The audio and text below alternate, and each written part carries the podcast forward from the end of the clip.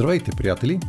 Аз съм Петър Петров, а вие сте с подкаста Знаете ли, че 20 минути за невероятни истории, любопитни факти, интересни хора и развенчани заблуди. Приятно прекарване!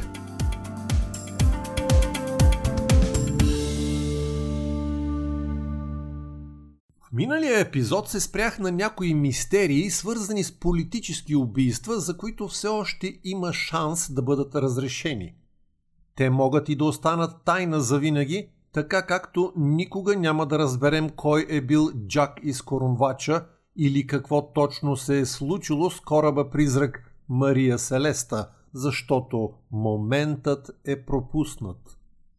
Но споменах, че има един вид, които винаги рано или късно биват разкривани – научните – в настоящия епизод ще хвърлим поглед на някои от най-страхотните и странни мистерии, които учените все още опитват да разрешат.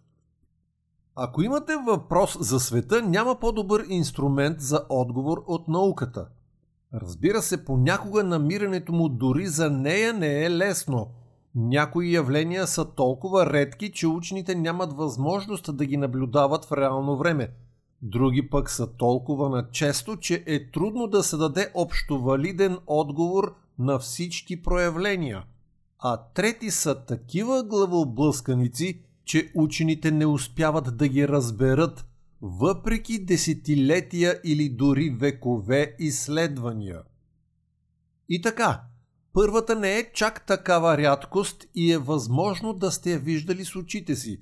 Става дума за кълбовидната мълния – Проучванията показват, че около 5% от хората са виждали тези странни светещи кълба от светлина и сведенията за тях датират от древността.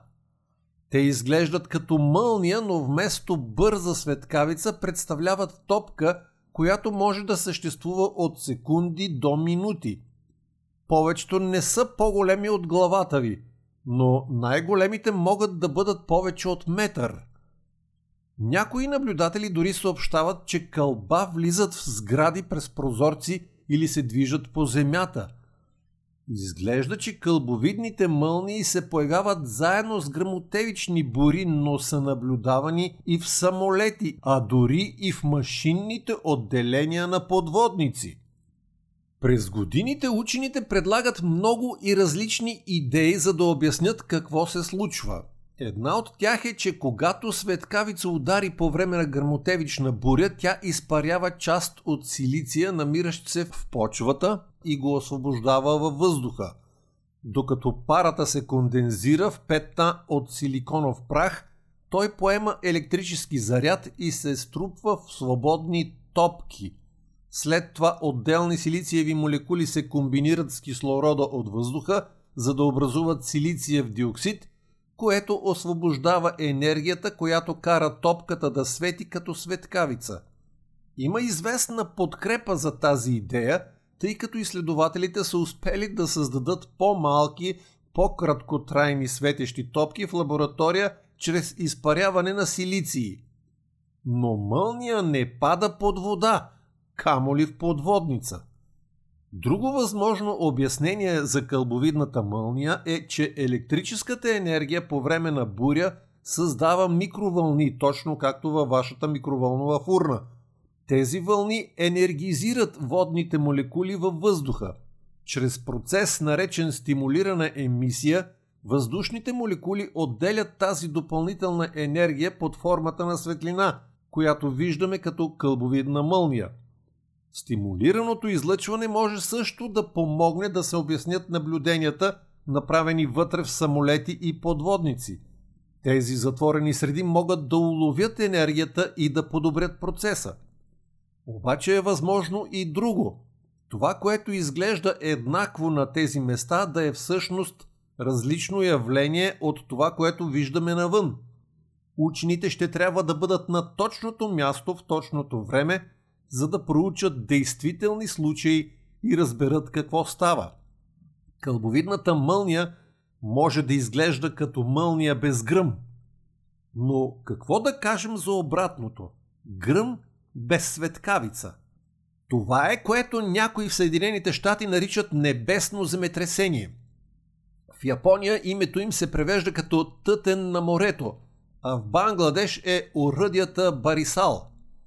Каквото и да е наименованието, това, което хората чуват е силен, подобен на грамотевица гръм, идващ от ясно небе. За явлението се съобщава от векове при невероятен набор от обстоятелства, което може да означава, че куп различни процеси дават подобни резултати. В съвременния свят някои вероятно са от ударната вълна, която се получава, когато самолет премине звуковата бариера. Но това не обяснява небесните земетресения от преди изобретяването на свръхзвуковата авиация, а и днес свръхзвуковите полети са забранени около повечето места, където живеят хора. Някои предполагат, че вместо това малки метеори могат да бъдат източник на такива звукови удари, тъй като скалите изгарят бързо, те могат визуално да изчезнат преди шумът да достигне на Земята и така или иначе биха били трудни за забелязване през деня. Други учени смятат, че тътенът чуд близо до брега може да идва от гигантски мехури метан, отделен от океанското дъно. Става дума за твърди, приличащи на лед газови хидрати, образувани от гигантското налягане и ниските температури на дъното на океана. Те са много нестабилни и при изваждане на плитко приемат газообразна форма. В 26 епизод от първия сезон на подкаста се спряхме на тях – като възможна причина за изчезване на кораби в така наречения Бермудски триъгълник. Допуска се, че при големи земни или водни размествания огромни количества метан могат да бъдат освободени изведнъж, да аерират водната повърхност и това да води до внезапно пропадане на плавателния съд, като мощното изплуване да създаде ударна вълна с силен бум и дори да предизвика цунами. На практика обаче подобно нещо не е засечено никъде до сега и предположението остава без потвърждение. Далеч от морето, небетресението може да бъде свързано с по-известния си братовчет земетресението. Плитките слаби земетресения може да не разтърсят земята достатъчно, за да забележим, но звукът, който произвеждат, може да бъде достатъчно силен, за да се чуе – така че следващият път, когато чуете тътен в небето, това всъщност може да е самолет, метеорит, земята или теоретично морето. А може би нещо друго, което науката още не е уловила. Но да продължим. Небетресенията и кълбовидните мълнии остават неразгадани от векове, но има по-нови открития, които са толкова объркващи, че са спечелили място в този списък от мистерии. В 2007 астрономи откриха серия от високоенергийни импулси, идващи от привидно произволни посоки в космоса. Наричат се бързи радиоизбухвания, защото всяко трае само няколко милисекунди. Странното е, че с едно изключение нито едно до сега не се е повторило – това най-вероятно означава, че не ни намигат извънземни, желаящи да им обърнем внимание. Астрономите разбират, че каквото и да ги произвежда е далеч извън нашата галактика на милиарди светлинни години от Земята. За да изглеждат толкова ярки, означава, че източникът трябва да е удивително мощен. Единствената ни подсказка за случващото се идва от един източник, който винаги се повтаря – и проучванията предполагат, че може да е един от най-измъчените обекти в Вселената. Много експерти смятат, че това е неутронна звезда, мъртвото ядро на избухнала гигантска звезда. И не коя да е неутронна звезда, а такава, която е имала наистина лош ден. Една хипотеза предполага, че тя е по средата на поглъщане от близка черна дупка – Друга твърди, че е уловена от взрива на свръхнова или на друга умираща звезда. Така или иначе всички тези проблеми я карат да излъчва поредица от бързи радиоизбухвания. Работата е там. Че тъй като никое друго радиоизбухване не се повтаря, не знаем дали споменатите хипотези имат нещо общо с това, което ги причинява. От друга страна, може би неповтарящите се източници се повтарят, само че в много по-дълъг период от време. В крайна сметка 15 години са доста кратък период в космически мащаб. Друга космическа мистерия вероятно изобщо не идва от космоса. От векове има съобщения за звездно желе на Земята или в клоните на дърветата, особено след метеоритен дъжд. Този лепкав материал изглежда извънземно, но можем да сме сигурни, че не идва от космоса. Нещо толкова деликатно като желе от звезди просто не би оцеляло в жегата и налягането при навлизане в земната атмосфера.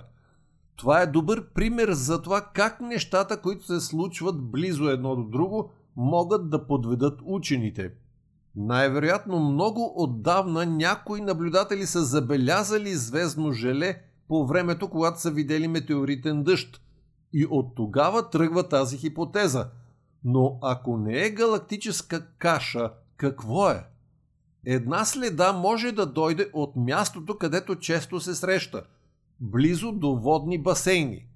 Звездното желе има поразителна прилика с материала за изхвърляне на хайвера, който съдържа яйца от размножаващи се жаби. Така че в някои случаи може да са изядени жабешки хайвери или жабешки яйчници и след това изхвърлени обратно от друго животно.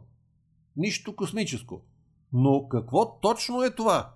На Земята не липсват странни гелообразуващи същества от слузести плесени и гъби до бактерии и синьо-зелени водорасли. А поне един изследван случай е определен като просто химически по природа. Лилав гел, намерен в Тексас през 1979, се оказа почистващ препарат от близката фабрика за батерии.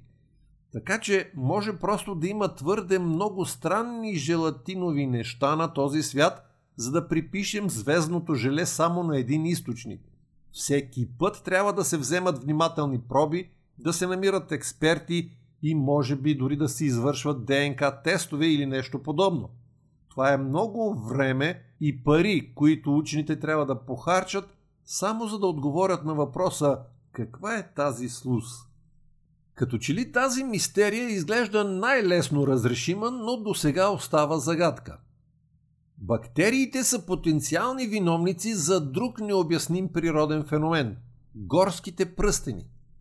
Тези кръгли модели се състоят от дървета, чието растеж сякаш е спрял в сравнение с останалата част от гората. Те могат да варират по размер от няколко метра до няколко километра и се виждат почти само от въздуха. В света са известни около 2000, но учените смятат, че това може да е само една четвърт от истинското число – и за разлика от житните кръгове, горските пръстени не са създадени от хора. Макар че е смешно да си представяш някой бавно да трови дървета, продължение на десетилетия насред нищото, за да създаде загадка. В миналото учените смятаха, че кръговете са резултат от вредни гъбички, разпространяващи се от едно дърво, но вземането на проби не разкри никакви ясни виновници. По-новите идеи се фокусират не върху самите дървета, а върху това, което е под тях. Почвените проби, взети в някои пръстени, разкриват необичайно висока концентрация на метан. Други измервания показаха потенциал за подземни метални отлагания. И в двата случая това може да създаде излишък от отрицателен електрически заряд, превръщайки Земята в една голяма естествена батерия – това е в състояние да подкисели почвата и да увреди растежа на дърветата. Бактериите също може да играят важна роля, особено що се отнася до метана. Микробите далеч под земята може да го произвеждат, докато тези, които са по-близо до повърхността, могат да го консумират като част от реакцията. Но на този етап всичко това са спекулации и догадки. Геолозите и биолозите едва наскоро започнаха да ровят в мистерията и сега се опитват да създадат свои собствени изкуствени горски кръгове, за да се опитат да разберат какво наистина се случва. Невидима геология е заподозряна и за един от най-странните светлинни феномени в света. Продължение на десетилетия местните жители близо до долината Хездален в Норвегия съобщават за поредица от странни плаващи светлини. Тези така наречени светлини на Хездален могат да бъдат големи колкото кола и да се носят на място с часове – през 80-те години те са били виждани по 20 пъти седмично. Ако някога видите подобно нещо, не го докосвайте. Измерено е, че отделни светлини излъчват до 19 кВт мощност.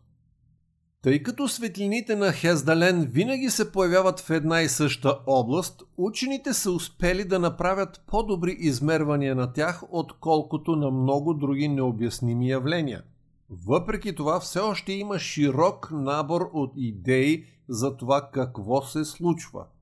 Едната е, че виждаме ефектите на колонов кристал, което честно казано просто звучи като нещо от научната фантастика. Колоновите кристали могат да се образуват в плазмата, която е форма на електрически зареден газ. Те не са физически в смисъл, че можете да вземете един – по-скоро мислете за вид клетка от силово поле в газа. Ако достатъчно заредени частици са уловени вътре в такъв кристал, техният комбиниран блясък може да блести ярко. Що се отнася до това защо Норвегия от всички места, някои учени смятат, че там има уникална ситуация, в която източник на атмосферен прах влиза в контакт с естествен резервуар на газ радон. Радонът е радиоактивен и докато се разпада, излъчва радиация, която може да зареди електрически праха по начин, който прави кристалите на колон по-вероятни. Други изследователи смятат, че светлините са всъщност специален случай на нещо, което вече споменах – кълбовидната мълния. Вместо буря обаче – Светкавиците ще бъдат благодарение на уникалната геология на този регион. Скалите в долината съдържат много кварц, който генерира електрическо поле, когато е подложен на физически сили като компресия. Цялото това излишно електричество може да изстреля кълбовидна мълния отново и отново в една и съща област, което води до красив, но опасен светлинен феномен. Дали е така, те първа ще се доказва. Едно нещо, което е доста ясно за всички тези мистерии е, че извънземните не са отговорът. Най-голямата неразгадана мистерия в геологията обаче не са светлините в Норвегия, а външната страна на скалите по цял свят. Навсякъде, където има сухи условия, геолозите откриват скали, покрити с пустинен лак – тъмно вещество с дебелина само няколко микрона. Петроглифите, скално изкуство на някои древни култури, често се създават чрез изтъргване на лака, за да се разкрие по-ярката скала отдолу. Едно особено интригуващо наблюдение е, че въпреки, че съставът на пустинния лак варира, изглежда не е свързано с това, което съставлява скалата отдолу. Учените обикновено откриват микроби в него, но това не означава, че те са източника. Някои елементи, намиращи се в лака като манган, са обикновени микробни отпадъчни продукти, но истинският въпрос е дали животът произвежда лака или него просто го има – Една много спекулативна идея, която е доста забавна, предполага, че пустинният лак може да е видим знак за така наречената биосфера в сянка. Това е идеята, че на Земята има цял свят от неоткрит микроскопичен живот, който не сме забелязали, защото не работи както очакваме. Представете си живот с напълно различна химия – Бихме ли го разпознали? Би било почти като извънземен живот точно тук на нашата планета. Това е идея вкоренена повече в философията, отколкото в науката. Но това е важно предупреждение, тъй като започваме да търсим живот извън Земята. Вселената може да е пълна с същества, но ако работят по фундаментално различни принципи от всичко, което познаваме, как ще ги намерим? В известен смисъл това е и стойността на неразгаданите мистерии. Те принуждават учените да разглеждат нашия собствен, добре проучен свят по нови и изненадващи начини. Всеки въпрос може да е малък, но разследването има шанса да разкрие големи нови отговори. По този начин въпросите биват отмятани. Ще ви дам три кратки примера за наскоро разбулени тайни. Плаващите камъни в долината на смъртта, Калифорния. Това са скали, разположени в едно от сухите езерни корита на долината, наречено рейстрак, състезателна писта. Могат да тежат до 320 кг и сякаш се движат сами. Разбира се, те не се движат много. Някои могат да седят на едно и също място в продължение на десетилетия. Но докато пътуват, оставят дълги ивици след себе си, все едно някой ги е влачил по пясъка. Тези следи показват, че някои от скалите са се преместили на повече от 450 метра. Години наред хората не можеха да разберат какво се случва. Всъщност, никой не бе видял камък да се движи. Все пак при средни летни температури около 45 градуса по Целзий, това не е място, на което бихте искали да седите много дълго, за да дебнете скали. Но това беше до преди няколко години. На сайта на подкаста ще намерите отговора на загадката в съпровождащия този епизод пост – в него е разкрита и тайната за липсващия геоложки слой на Земята, обхващащ около половин милиард години. Мистерията се нарича голямото несъответствие и се състои в това, че подземния слой на възраст 540 милиона години веднага следва такъв на 1 милиард. На науката вече е ясно какво се е случило, както и е ясно и защо Дни преди някои силни земетресения се наблюдават мистериозни светлини в небето около епицентъра. Но, за да разберете и вие, ще трябва да се разходите до сайта на подкаста.